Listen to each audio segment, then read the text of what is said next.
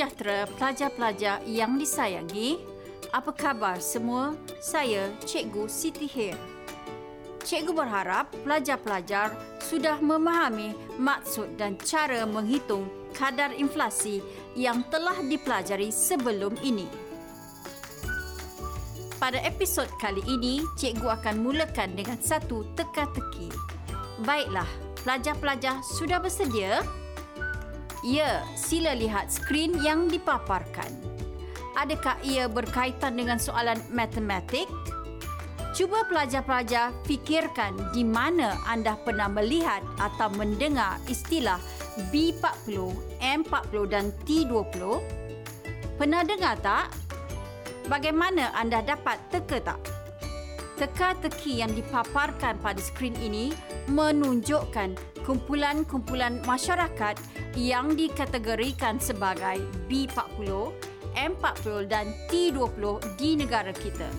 Ya, istilah B40, M40 dan T20 sebenarnya mewakili peratus populasi negara bagi kumpulan pendapatan isi rumah bagi 40% terbawah, 40% pertengahan dan 20% pendapatan isi rumah teratas. Nilai ini mungkin berubah dari tahun ke tahun. Ini adalah berkaitan dengan kumpulan masyarakat dengan pendapatan isi rumah yang dikategorikan dengan pendapatan rendah, sederhana dan tinggi. Kumpulan kategori tersebut boleh digunakan untuk mengukur kebajikan isi rumah dan taraf hidup serta kos sara hidup yang merupakan salah satu tajuk yang cikgu hendak fokus dalam episod kali ini. Pelajar-pelajar ingat lagi tak dalam episod lepas, inflasi telah dikaitkan dengan kos sara hidup dan taraf hidup masyarakat? Bagus jika pelajar masih lagi ingat.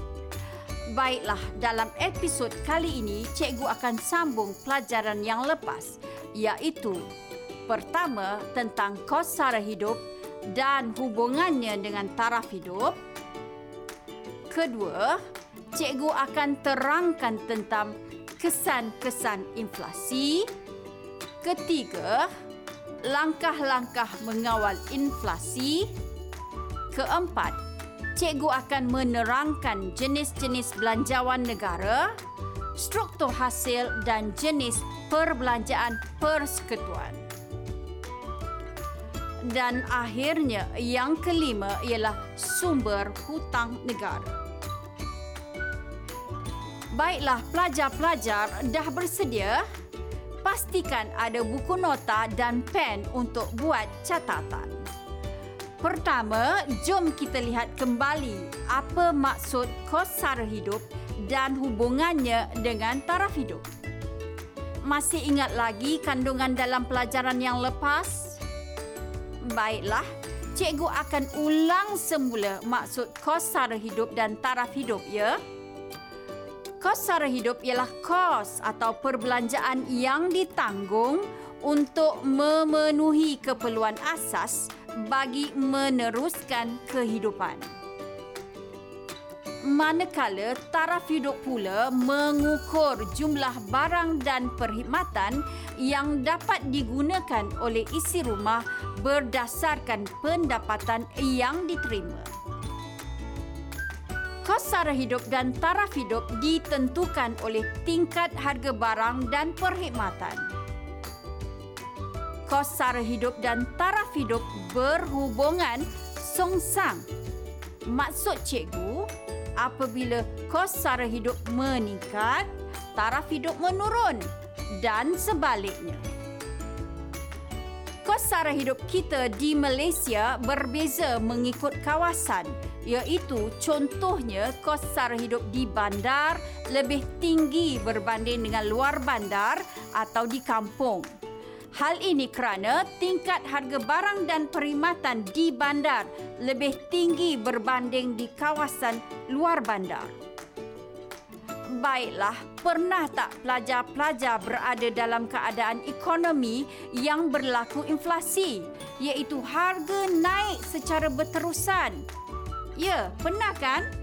Baiklah, dalam episod ini cikgu akan teruskan dengan kesan-kesan inflasi sama ada membawa kesan-kesan positif atau kesan-kesan negatif. Marilah kita lihat kesan-kesan positif inflasi dahulu. Apabila inflasi sederhana berlaku, maksudnya inflasi dalam kadar 2 atau 3%, ini akan menggalakkan pelaburan dan pertumbuhan ekonomi. Ia terjadi apabila kenaikan harga umum menaikkan keuntungan yang diperolehi firma.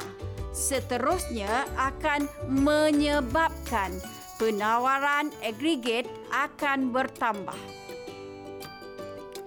Inflasi sederhana ini akan menggalakkan pelaburan meningkatkan guna tenaga dan mengurangkan pengangguran. Apa yang penting pelajar-pelajar fahami ialah inflasi boleh menguntungkan golongan tertentu seperti yang terpapar pada skrin iaitu contohnya golongan peniaga, pemilik harta tetap misalnya pemilik tanah dan pemilik kedai kerana harga harta tetap sentiasa meningkat semasa inflasi. Golongan yang untung juga ialah orang yang menjadi penghutang kerana nilai bayaran balik mereka kepada pemiutang semasa inflasi adalah lebih kecil daripada nilai wang pinjaman yang mereka terima daripada pemiutang sebelum inflasi. Inflasi dalam negara juga akan menyebabkan harga ekspor negara itu lebih tinggi seterusnya mengurangkan kuantiti ekspor ke luar negeri. Jika ekspor negara itu tidak anjal permintaan harga, maka pendapatan ekspor negara akan bertambah dan ini akan memperbaiki imbangan pembayaran negara itu. Bagi barang-barang import yang tidak anjal permintaan harga, inflasi dalam negara akan menyebabkan harga import negara itu lebih rendah. Hal ini menambahkan kuantiti import dari luar negeri. Apabila barang import itu tidak anjal permintaan harga, maka perbelanjaan import negara itu akan berkurang. Ini seterusnya memperbaiki imbangan pembayaran negara. Seterusnya, mari kita lihat pula kesan-kesan negatif inflasi. Kenaikan harga yang berterusan akan menaikkan kos sara hidup dan menurunkan taraf hidup masyarakat. Inflasi ini akan menurunkan nilai wang menyebabkan pendapatan benar masyarakat menurun dan mengurangkan kuasa beli para pengguna. Maksud pendapatan benar merosot ialah dengan jumlah pendapatan wang yang sama, kuantiti barang dan perkhidmatan yang mampu dibeli telah berkurangan. Baiklah, seterusnya di sini penting untuk kita lihat bagaimana inflasi boleh merugikan golongan tertentu seperti golongan pesara kerana pendapatan wang pesara awam biasanya tetap akan mengalami kerugian kerana nilai benar tabungan merosot semasa inflasi. Seterusnya, golongan berpendapatan tetap juga rugi kerana kenaikan harga umum menurunkan pendapatan benar dan kuasa beli wang mereka. Golongan yang rugi juga ialah orang yang menjadi pemiutang kerana nilai wang bayaran balik yang mereka terima semasa inflasi adalah lebih kecil daripada nilai wang pinjaman yang diberikan sebelum inflasi. Inflasi dalam negara juga akan menyebabkan harga ekspor negara itu lebih tinggi seterusnya mengurangkan kuantiti ekspor ke luar negeri. Jika ekspor negara itu anjal permintaan harga, maka pendapatan ekspor negara akan merosot dan ini akan menjejaskan imbangan pembayaran negara. Bagi barang-barang import yang anjal permintaan harga, Inflasi dalam negara akan menyebabkan harga import negara itu lebih rendah. Hal ini menambahkan kuantiti import dari luar negeri. Apabila barang import itu anjal permintaan harga, maka perbelanjaan import negara itu bertambah. Ini seterusnya menjejaskan imbangan pembayaran negara. Faham tak pelajar-pelajar? Ya, begitulah kesan-kesan inflasi ada positif, ada negatif.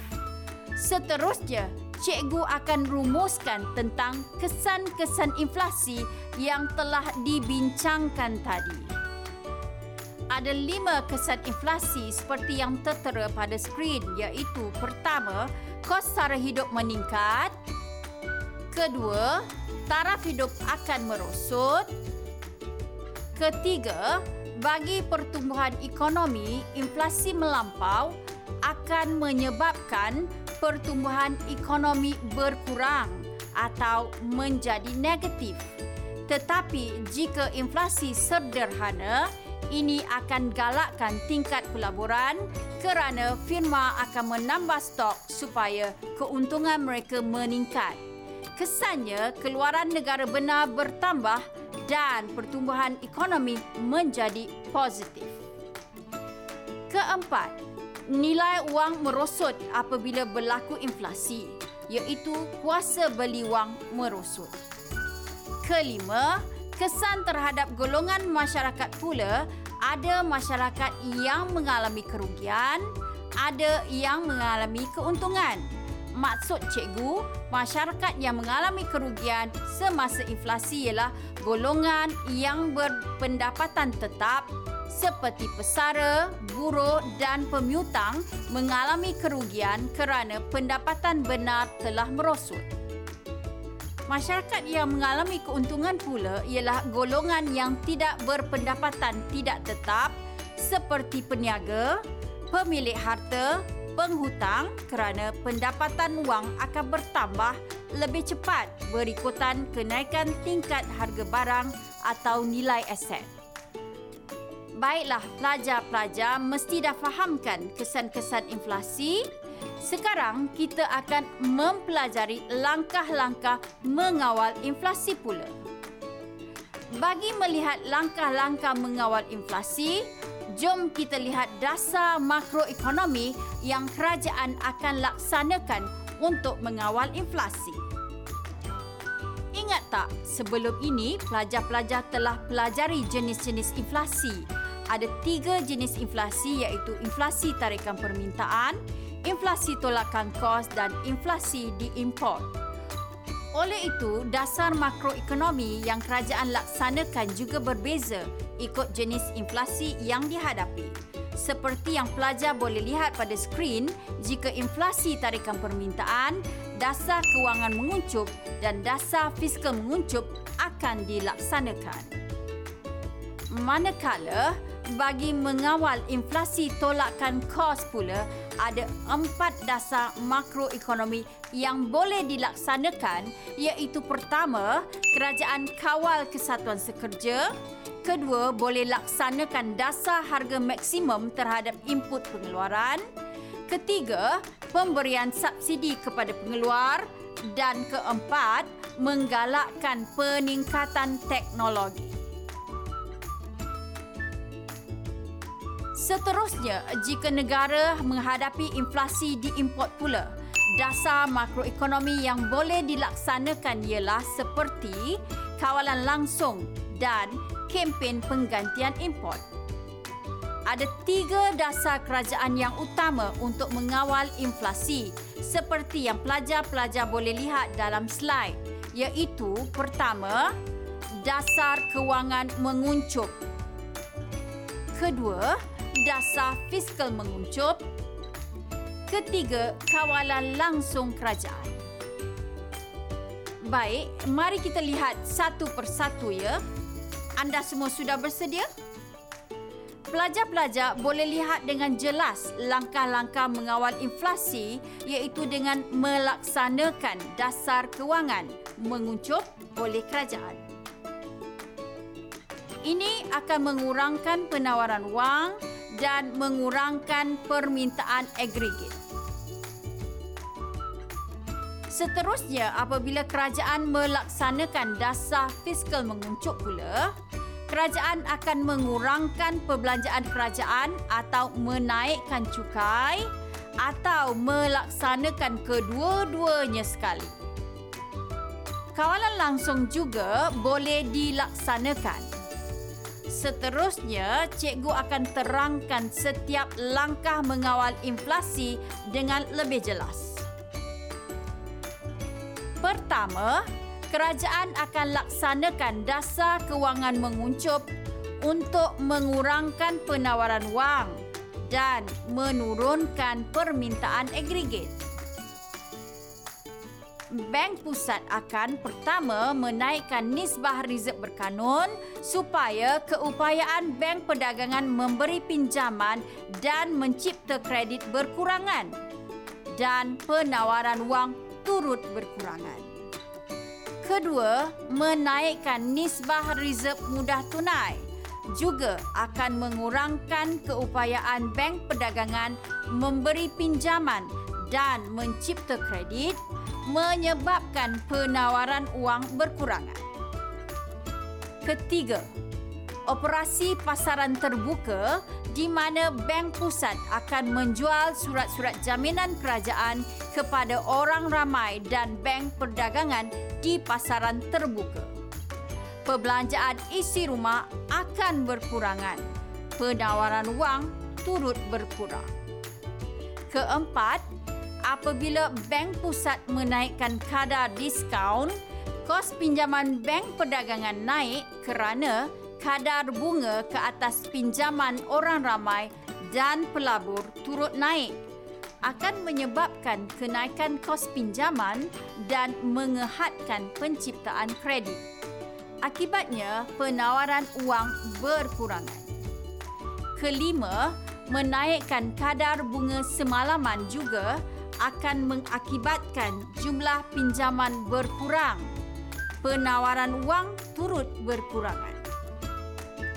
Keenam, kawalan kredit terpilih pula bermaksud Bank Pusat akan menaikkan bayaran pendahuluan minimum dan memendekkan tempoh bayaran balik pinjaman. Tindakan ini akan mengurangkan jumlah pinjaman yang boleh diberi oleh bank perdagangan kesannya penawaran wang berkurangan. Ketujuh, pendanaan pula bermaksud bank pusat akan menjual lebih banyak surat jaminan kerajaan jangka panjang dan mengurangkan bil-bil perbendaharaan jangka pendek kepada orang ramai dan bank perdagangan. Tempoh matang yang panjang mengurangkan keupayaan bank perdagangan memberi pinjaman yang akan mengurangkan penawaran wang. Ya, pelajar-pelajar, begitulah alat-alat dasar kewangan yang akan dilaksanakan kerajaan untuk mengawal inflasi. Seterusnya, kerajaan akan melaksanakan dasar fiskal menguncup iaitu dengan mengurangkan perbelanjaan kerajaan atau menaikkan cukai atau kedua-duanya sekali untuk menurunkan permintaan agregat dan mengawal inflasi. Apabila kerajaan mengurangkan perbelanjaan seperti penangguhan projek pembangunan baru akan mengurangkan permintaan agregat dan tingkat harga umum akan jatuh. Kenaikan cukai langsung seperti cukai pendapatan perseorangan atau cukai syarikat akan mengurangkan pendapatan boleh guna dan keuntungan syarikat. Maka permintaan agregat berkurang, pendapatan negara menurun dan tingkat harga umum jatuh. Kawalan langsung pula terdiri daripada dasar kawalan harga dan dasar kawalan pendapatan bertujuan membendung inflasi terutama inflasi tolakan kos. Baiklah, cikgu nak tanya. Pelajar-pelajar pernah tak hadapi situasi wujudnya kekurangan barang keperluan seperti gula, beras, minyak masak dan tepung? Ya, pernah kan? Oleh itu, kerajaan ada dasar kawalan harga maksimum iaitu kerajaan boleh menetapkan harga siling terhadap input pengeluaran, misalnya penetapan harga maksimum bagi petrol RON 95 pada masa ini. Bagi dasar kawalan harga terutama untuk barang seperti minyak masak, beras, gula dan tepung, kerajaan akan melaksanakan dasar harga maksimum bagi menghalang pengeluar menaikkan harga dan kerajaan akan memberi subsidi juga bagi menangani kenaikan kos bahan mentah. Seterusnya, dasar kawalan pendapatan seperti dasar upah maksimum iaitu mengawal kenaikan upah akan dilaksanakan oleh kerajaan untuk mengawal kenaikan upah semasa inflasi kerana jika tidak akan berlaku peningkatan kos pengeluaran. Kawalan kenaikan kos pengeluaran akan membendung inflasi tolakan kos, inflasi tarikan permintaan dan inflasi diimport yang telah dipelajari dalam episod lepas. Baiklah, saya yakin pelajar-pelajar sudah faham langkah-langkah mengawal inflasi. Sekiranya pelajar telah faham, cikgu akan menerangkan subtopik yang seterusnya iaitu belanjawan negara. Anda sudah bersedia para pelajar? Sebelum itu, cikgu ingin mengajukan beberapa soalan. Bilakah belanjawan negara dibentangkan? Di manakah ia dibentangkan? dan siapakah yang membentangkan belanjawan negara kita? Baiklah, pelajar-pelajar, apakah yang dimaksudkan dengan belanjawan negara? Ya, belanjawan negara atau lebih dikenali dengan bajet ialah satu penyata anggaran tentang perbelanjaan dan hasil kerajaan bagi satu tahun kewangan akan datang. Ia digunakan sebagai alat perancangan dan pengurusan sumber ekonomi negara untuk memenuhi keperluan rakyat. Terdapat dua komponen utama dalam belanjawan negara. Pertama ialah hasil kerajaan dan kedua ialah perbelanjaan kerajaan. Seterusnya, cikgu akan terangkan pula jenis-jenis belanjawan. Terdapat tiga jenis belanjawan iaitu pertama, belanjawan lebihan, kedua, belanjawan kurangan atau defisit dan ketiga, belanjawan seimbang. Belanjawan lebihan ialah apabila jumlah hasil lebih besar daripada jumlah perbelanjaan belanjawan kurangan atau belanjawan defisit bermaksud jumlah hasil kurang daripada jumlah perbelanjaan. Manakala belanjawan seimbang ialah jumlah hasil sama dengan jumlah perbelanjaan. Para pelajar telah mengetahui jenis-jenis belanjawan bukan? Seterusnya, cikgu akan kupas dengan lebih lanjut berkaitan sumber hasil kerajaan pentingkah sumber hasil ini? Sumber hasil kerajaan diperoleh daripada hasil cukai dan hasil bukan cukai. Hasil cukai pula terdiri daripada cukai langsung dan cukai tak langsung seperti yang pelajar-pelajar boleh lihat pada skrin. Contoh cukai langsung ialah cukai pendapatan syarikat, cukai pendapatan perseorangan, cukai pendapatan petroleum, cukai pendapatan koperasi dan duty stamp. Jenis cukai tak langsung pula ialah duty export, duty import, duty excise, cukai jualan dan cukai perkhidmatan. Hasil bukan cukai pula terdiri daripada bayaran lesen kenderaan, bayaran denda, royalti petroleum, hasil sewa harta milik kerajaan dan sebagainya. Baiklah, sekarang hasil yang telah diperolehi oleh kerajaan akan digunakan untuk membiayai perbelanjaan kerajaan. Iaitu ianya terdiri daripada perbelanjaan mengurus dan perbelanjaan pembangunan. Beza antara perbelanjaan mengurus dan perbelanjaan pembangunan ialah perbelanjaan mengurus bersifat berulang-ulang untuk perbelanjaan pentadbiran atau keperluan semasa dan bersifat jangka pendek. Contoh-contohnya ialah seperti perbelanjaan bayaran emolumen, pencen, subsidi dan sebagainya.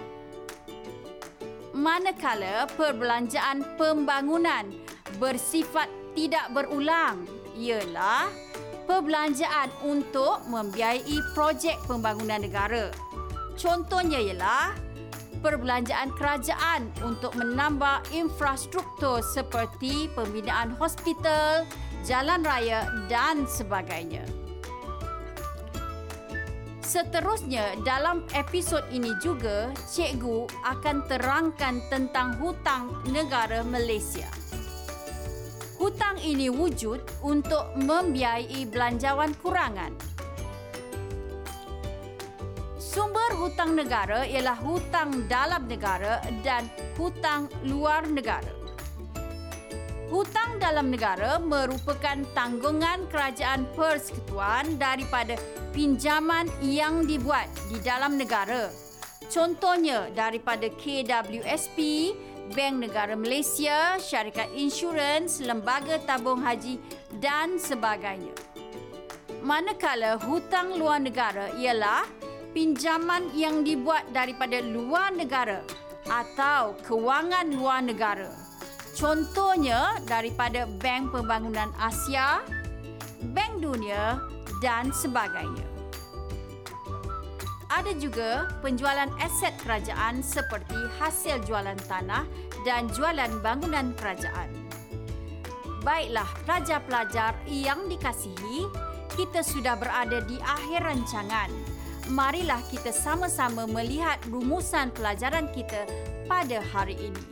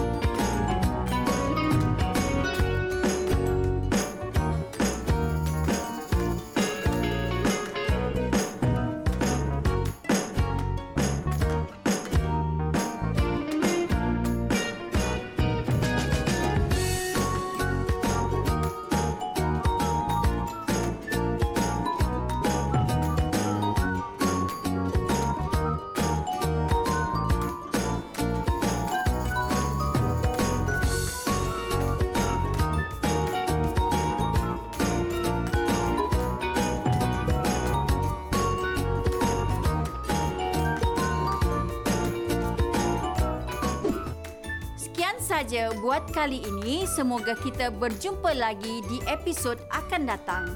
Selamat maju jaya.